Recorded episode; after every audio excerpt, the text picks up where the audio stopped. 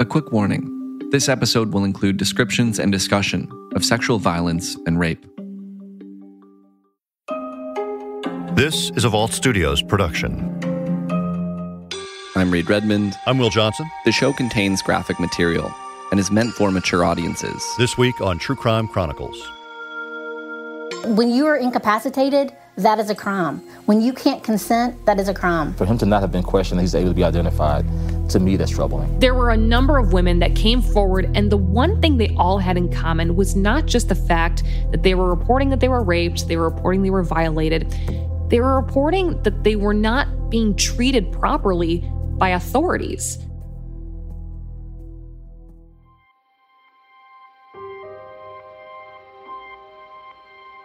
And I've gone through six years of just waiting. In 2015, a woman in Cherokee County, Georgia, reported to police that she'd been raped, that she knew the man who did it, and that she had video evidence. She gave them everything she had, and she said to me, she thought it was an open and shut case. But six years later, when 11 Alive investigative reporter Kristen Crowley began looking into the case, it was still unsolved. A spokesperson for the sheriff's office said, quote, investigators have been unable to obtain any physical evidence or corroborating witness testimony that would provide probable cause for arrest. They the police department or the sheriff's office was saying they could not prove where these videos were taken. And it was a vicious cycle. It was a matter of okay, you may not be able to prove it, but why don't you ask the person who's being accused and maybe he will tell you, and then you don't need to prove it, which is exactly what we did, and they didn't. And so that was a level of them not doing the work, them not putting in the work. They, again, they wanted some kind of smoking gun. For a murder, it's really easy. You find the murder weapon, you know, it, it doesn't matter whether you have somebody coming forward. It doesn't matter whether you have video evidence. You've got you've got the weapon, and now you start working from there. In this case, there is no smoking gun when it comes to rapes, and they are difficult to prosecute and to find evidence for. But it's like sometimes officers want this mountain of irrefutable evidence, and that's just not likely in rape cases. And it's very easy to dismiss a rape case to say, well, there's not enough evidence because they fear it's a he said, she said crime. When also, in reality, even if that's all you have, even if all you have is a woman coming forward saying, this man raped me, and a man saying, I didn't, you can still prosecute that person. You could still bring charges and go to court. And so the fact that it was saying a lack of evidence, that it didn't sit well with us because they were asking, it seemed like, for the world in order to prosecute this case, and they didn't need that. The Cherokee County Sheriff's Office, the investigating agency on the case, said they couldn't locate the man to bring him in for questioning, that he may have fled the state. But Kristen Crowley was able to get a hold of him within a matter of days. And not only did the man tell her he was still in the county, but he also said he'd just been pulled over by the same department that had been saying they were looking for him. And when I asked Cherokee County about this, they got very defensive initially.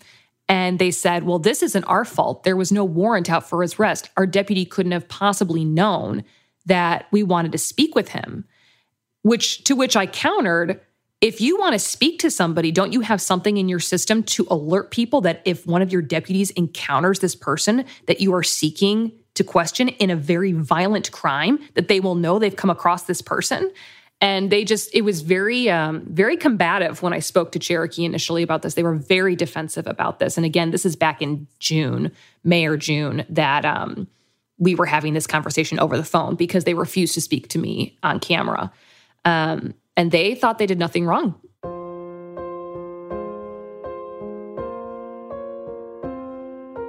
When you are incapacitated, that is a crime. When you can't consent, that is a crime. Jennifer Bivens, the president and CEO of GNESA, or the Georgia Network to End Sexual Assault, told Kristen Crowley she didn't know why this was taking so long, what investigators could be waiting for. Bivens could barely hide her frustrations as we showed her emails we obtained from open records about this case. They've got the freaking video. Like, what else more do you need? And she was about as frustrated as I was after I had been looking into this case. She could not comprehend why this man had not been brought in for questioning. And that and that's where the whole crux of the problem came in a lot of this for this for this story and for this investigation is it seemed like a very simple step was just not taken and because that step wasn't taken the other steps to pursue this case weren't able to come to fruition. Kristen and the Reveal team at 11 Alive decided to take a closer look at clearance rates of rape cases in Cherokee County. And what they found is that from 2015 to 2020, the Cherokee County Sheriff's Office investigated 220 rapes. Officially, it cleared or solved 168 of them. That's a 78% clearance rate, which sounds pretty good until you learn that the department only arrested 36 suspects. That only covers 16% of the cases. When they kept digging, they learned 39% of the cases were closed after being ruled unfounded, and another 20 were closed citing something called exceptional clearance. Exceptional clearance essentially is a tool that police can use to close a case without making an arrest.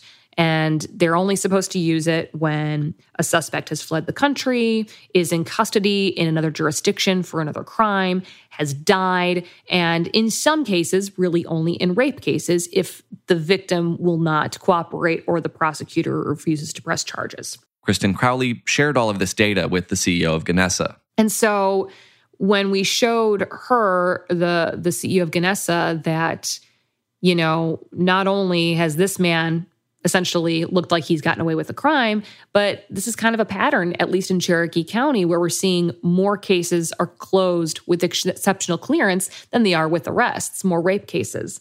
And she said to me, Well, what that tells me, I guess if you're a rapist, come on down to Georgia. I guess if you're a rapist, you come on to Georgia because, um, you know, we're not prosecuting folks here. Is what that says to me. And that is scary for our community. And that really stuck with me too, because I mean, she's right. Exceptional clearance also, you have to know the suspect. You have to know that there is a suspect in the case and identify a suspect. So that means in all of these exceptional clearance cases out of Cherokee County and every other jurisdiction for that matter, the suspect is known. They know who it is. And that person is just walking free because they decide not to pursue a case. Kristen also brought this woman's case to a criminology professor at Georgia State University Thaddeus Johnson. Thaddeus Johnson was also a retired police officer. He used to work for the Memphis Police Department. And he, to be quite honest, he was very shocked when I brought this case to him because he felt just like the CEO of GNESA, like, I don't understand why this person wasn't brought in for questioning because that would lead to a lot of other answers that this department is looking for. For him to not have been questioned, he's able to be identified. To me, that's troubling. Criminology professor Thaddeus Johnson says he thinks authorities have probable cause, and not bringing the man in for questioning could put others at risk. He's done this to one person. And again, allegedly done this to one person. He could allegedly do this to someone else. Uh, he moved it like a predator moves. He doesn't move like he wasn't moving like a person's first time. And he kind of imparted the knowledge on me a little bit more about exceptional clearance and the fact that exceptional clearance should be used rarely. It kind of gives a false illusion that we're doing a better job of solving these cases than we really are. In policing, in police leadership, what we care about are numbers.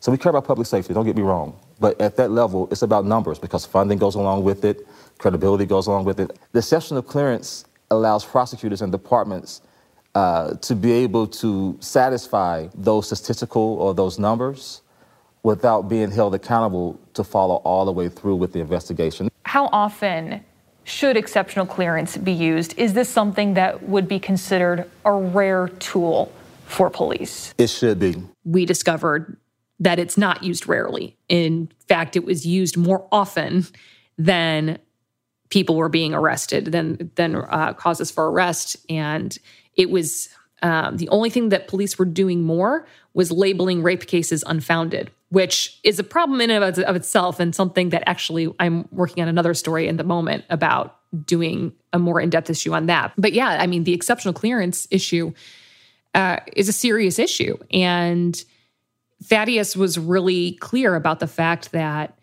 this is something that police should not rely on just to get a case closed. What are we doing? You know, like what is happening? Why this is this is the situation at hand. There is something systemically going on. And it's it's up to us to advocate for ourselves because no one else is going to. As her case sat unsolved for over 6 years, the woman who brought the videos to the Cherokee County Sheriff's Office continued pushing for more to be done, hoping her case wouldn't end up being another exceptional clearance. She did a few things. She got an attorney, and then she also enrolled in law school. So she's on her way to becoming an attorney herself. And she's also very involved in advocate groups that that deal with people who are survivors of rape and sexual assault. So she when she got her attorney involved, she had her attorney reach out to the district attorney and say, "What is going on with this? Why is nothing happening with this?" And and I even spoke with the district attorney about this too. And the district attorney said that she had faith in the sheriff's office. There were a lot of good people working there and but she also said that there wasn't much she could do on her end. They have to do the investigation and then she has to bring the charges or the indictment. So it really it seemed like kind of our hands are tied sort of thing from the DA's office, but there was definitely pressure being put on the DA and on the county sheriff's office from this woman and her attorney. It just wasn't enough to make them really take any action toward this case. When Kristen spoke to this woman last year, Kristen asked if, after all of this time, the woman felt like justice was still on the table. She told me, I don't know what justice looks like anymore. And I wasn't really surprised to hear her say that because after I had spoken to her for the interview, we had been talking for 45 minutes. And you could just tell in her face and in the way she spoke, she felt defeated. And she felt like no one has listened to me for years. I'm trying to come to terms with that and move on with my life. And at this point, you know, he should have been arrested five, six years ago when I first reported this. That would have been justice. So now I don't even know what to do anymore. I just want to move on with my life. And I think that she was also, not that she was skeptical of of us, but I think she wasn't trying to get her hopes up that the news would actually make a difference because nobody had made a difference in all this time and she had ample evidence, far more evidence than most rape victims ever have. But after Kristen Crowley's investigation went on air in June of 2021, things started to change. So after we had the phone conversation with the man, we put the story on the air and it was within that week, the sheriff's office was reaching out to me and asking me for a copy of that phone conversation. And the woman had reached out to me and saying that they told her if they had that phone conversation, that then it was likely they could actually make an arrest in this case. 11 Alive had posted the full conversation online and directed the sheriff's office to that video. So they took that recorded phone conversation, they went to a judge, they got a warrant for the man's arrest. They arrested him. They charged him with rape. We have new details tonight on an 11 Alive reveal investigation that resulted in a man's arrest for rape. I now have a copy of the arrest warrant detailing how our investigation was able to put him behind bars. And they noted in the warrant and in the um, in the criminal complaint that the phone conversation with the news was the impetus for getting this man arrested because he had admitted not just to making those recordings, but to where those recordings had happened. So we essentially, our investigation and our conversation with that man is what led to this case finally leading to an arrest. The woman who first brought the videos to police received the news she'd been waiting on for more than six years. She was just in shock. She just couldn't believe, I can't believe they actually did it. They actually got him. And she felt relief. And she felt, I think, justified finally that all of this time that she had come forward and been making noise and saying things that she was finally listened to. And all the work that she had done in these last five, six years weren't for nothing.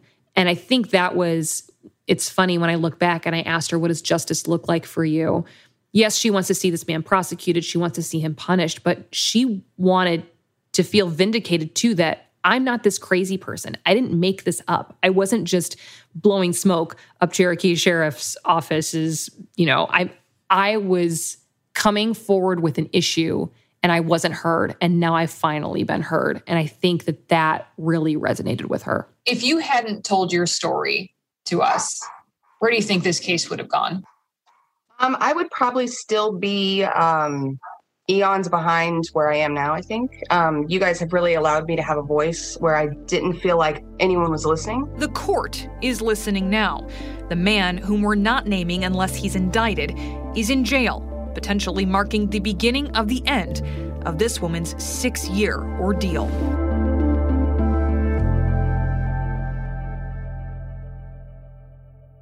Something else has happened since 11 Alive's investigation aired.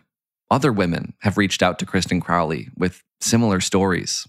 After we did our very first investigation about this issue in Cherokee County, we started getting a handful of emails from people saying they either experienced the same thing or they knew somebody who had experienced the same thing. And the first one that I had was a mother who came forward saying that this had happened to her daughter, that her daughter had been raped at a party. And not only that, but that they had connected with another young woman who reported she was raped at the same house, different party, by the same person.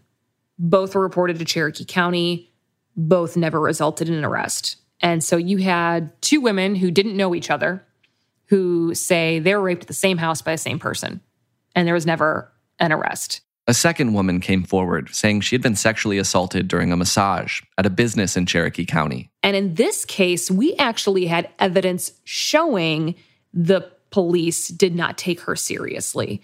We had a recording of the officer going to the spa and basically making excuses for why she reported the sexual assault and telling the suspect I don't think you did this. You know, be careful where your hands travel. Sometimes people, you don't know what they've been through in the past. They may, you know, think something happened, but it really didn't happen. So just be careful. I would just say be careful mm-hmm. going forward where your arms travel yeah. because some of some young women come in you don't know what their background is if they've been assaulted before yeah. Yeah. sometimes sometimes they can make up something yeah. in their mind or yeah. they can think something that didn't happen and yeah. they'll be convinced that it happened. And he laughs, and that was it. And that was traumatizing for this woman to hear as well, because not only does she say, I've been sexually violated, now she feels like the people who are there to protect her are laughing about her and totally dismissing her. It made me so hurt and so angry because it sounds like he is telling them She's just making this up. Just be careful where your hands are going. And there was yet another story. And then the last woman was a woman. She said that she had been raped years ago, but she and she believes she had been drinking and she believes that her drink had been spiked.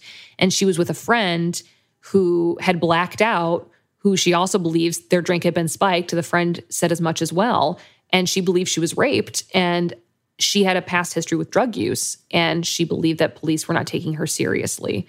So there were a number of women that came forward, and the one thing they all had in common was not just the fact that they were reporting that they were raped, they were reporting they were violated, they were reporting that they were not being treated properly by authorities, that authorities were dismissive, that authorities kind of admonished them, made them feel like it was either their fault or that they were making it up. And it was just this pattern from the very same things that the first woman was saying this pattern of feeling not believed. Eventually, Kristen Crowley got an opportunity to bring all of these accusations directly to the Cherokee County Sheriff's Office. I did. I played a number of sound bites essentially for the department when they finally agreed to talk to me. It was so traumatizing. I was in therapy. It was like every time I got an email, it was just this breaking of my spirit. And I said to them, these, these are what women are saying about you. It's not just that they were traumatized by their alleged rape and sexual assaults. They're saying they're traumatized by the people in your department. Now, what they said at that point was that their door is always open and they're always here, you know, to, to talk to somebody. And if people have a complaint, they can go up to higher command, which is, you know, I think a, a pretty standard thing to say. And I think that, I mean, it was pretty clear. Captain Anderson was one of the people I was speaking to in that interview. He was the one who told me in that email in the very first case that we have exhausted all of our options. We we investigate to the fullest extent and there was nothing more to do. Well clearly there was. So i think there was this tendency to just kind of you know you, de- you defend your coworkers and your colleagues. And and i think there was also a, a belief in him that he truly believed that that they were doing all this work. But it wasn't until our reporting and our questioning that they realized they made mistakes which they admitted so the the real epiphany came, I think, when they said, you know what? We made mistakes.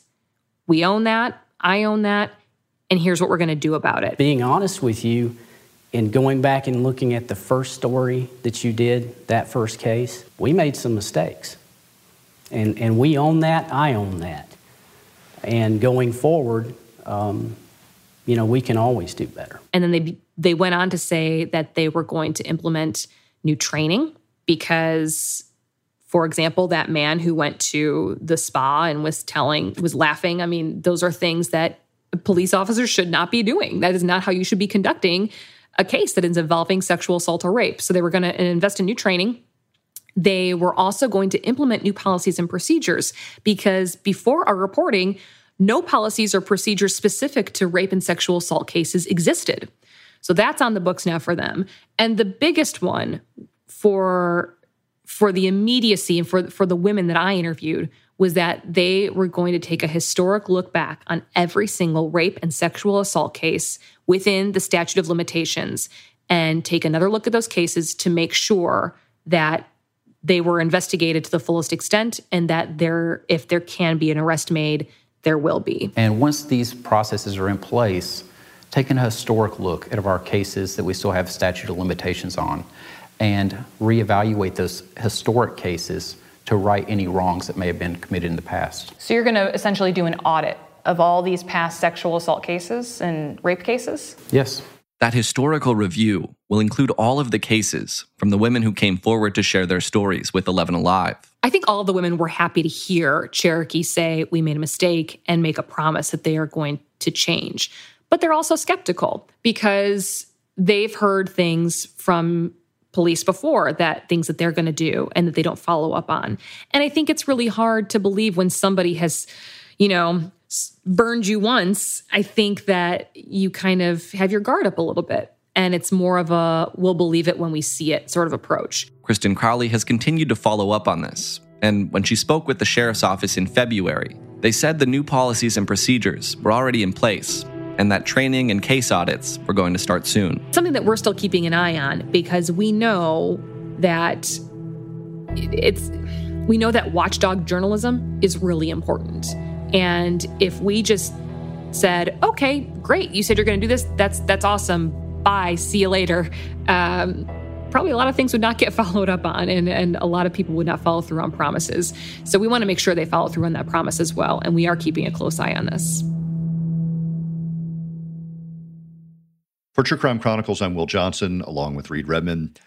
Reed, just a few questions to wrap up this episode of True Crime Chronicles, the second part of this story. We heard Kristen Crowley talk about this label that police use called exceptional clearance. First off, can you clarify the relationship between that data and this case specifically? Yeah. So, as I mentioned earlier in the episode, this case in particular was never designated as an exceptional clearance. Had it been labeled that, it would have been considered a closed case. So, for most intents and purposes, it would have appeared to be a solved case.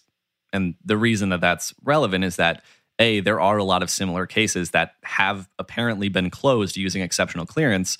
So, it's worth discussing in that context alone. But then B, I think it's worth asking how close was this case to being labeled an exceptional clearance and being closed by the Cherokee County Sheriff's Office? The reason, as we heard Kristen Crowley explain, that exceptional clearance exists is to close a case when there are circumstances beyond an officer's control that prevent them being able to make an arrest. And in the records that Kristen was able to get a hold of, the detective on this case was saying things like, I think our suspect has fled the state. I don't think he's going to surface anytime soon. We're not going to be able to bring him in for questioning. And so, with all of that going on, I think you have to ask if this case was sort of being nudged in that direction of eventually being labeled an exceptional clearance before Kristen came along and, and kind of kickstarted the investigation again. Reed, how does Cherokee County compare to other jurisdictions in Georgia when it comes to this idea of exceptional clearance? Well, Kristen and 11 Alive requested records from a handful of other departments in metro Atlanta, and they got data back from a few of them. A couple did say the data would be really costly to get together, that they didn't have complete data for that. But there were three departments in the area that shared their data, and, and Atlanta police were one of them. They did clear more cases with arrests than with exceptional clearance but the numbers are not really where you'd want them to be. They still cleared 20% of their rape cases using exceptional clearance over the last six years. Cobb County Police was another one of the departments that that shared their data. They exceptionally cleared 28% of their rape cases compared to an arrest rate in those cases of just 16% in the most recent data. And then Forsyth County was the other one that that shared their information and they had the lowest number of exceptional clearances but still, out of 70 rape cases that they reported in recent years, they had 48 that were unsolved and inactive, so presumably not being investigated at all. So, the, the takeaway from all of that is that this issue of rape cases being shelved and either cleared despite there not being an arrest or just not being investigated while they're technically still considered open, it's not just a Cherokee County problem. And kind of where Kristen landed when we talked about this issue is just that it seems really, really clear that there needs to be more advocacy for survivors of sexual violence. And she's hopeful that, at least in Cherokee County, the steps that the sheriff's office is taking now, or is hopefully taking now, will make a difference because because it's much needed. All right, Reed, thanks for bringing us the story and, and, these episodes these past two weeks. And also thanks to Kristen Crowley and the Reveal team at WXIA in Atlanta. True Crime Chronicles comes out every Monday with new episodes, and we'll be back next week with a new case and a new story.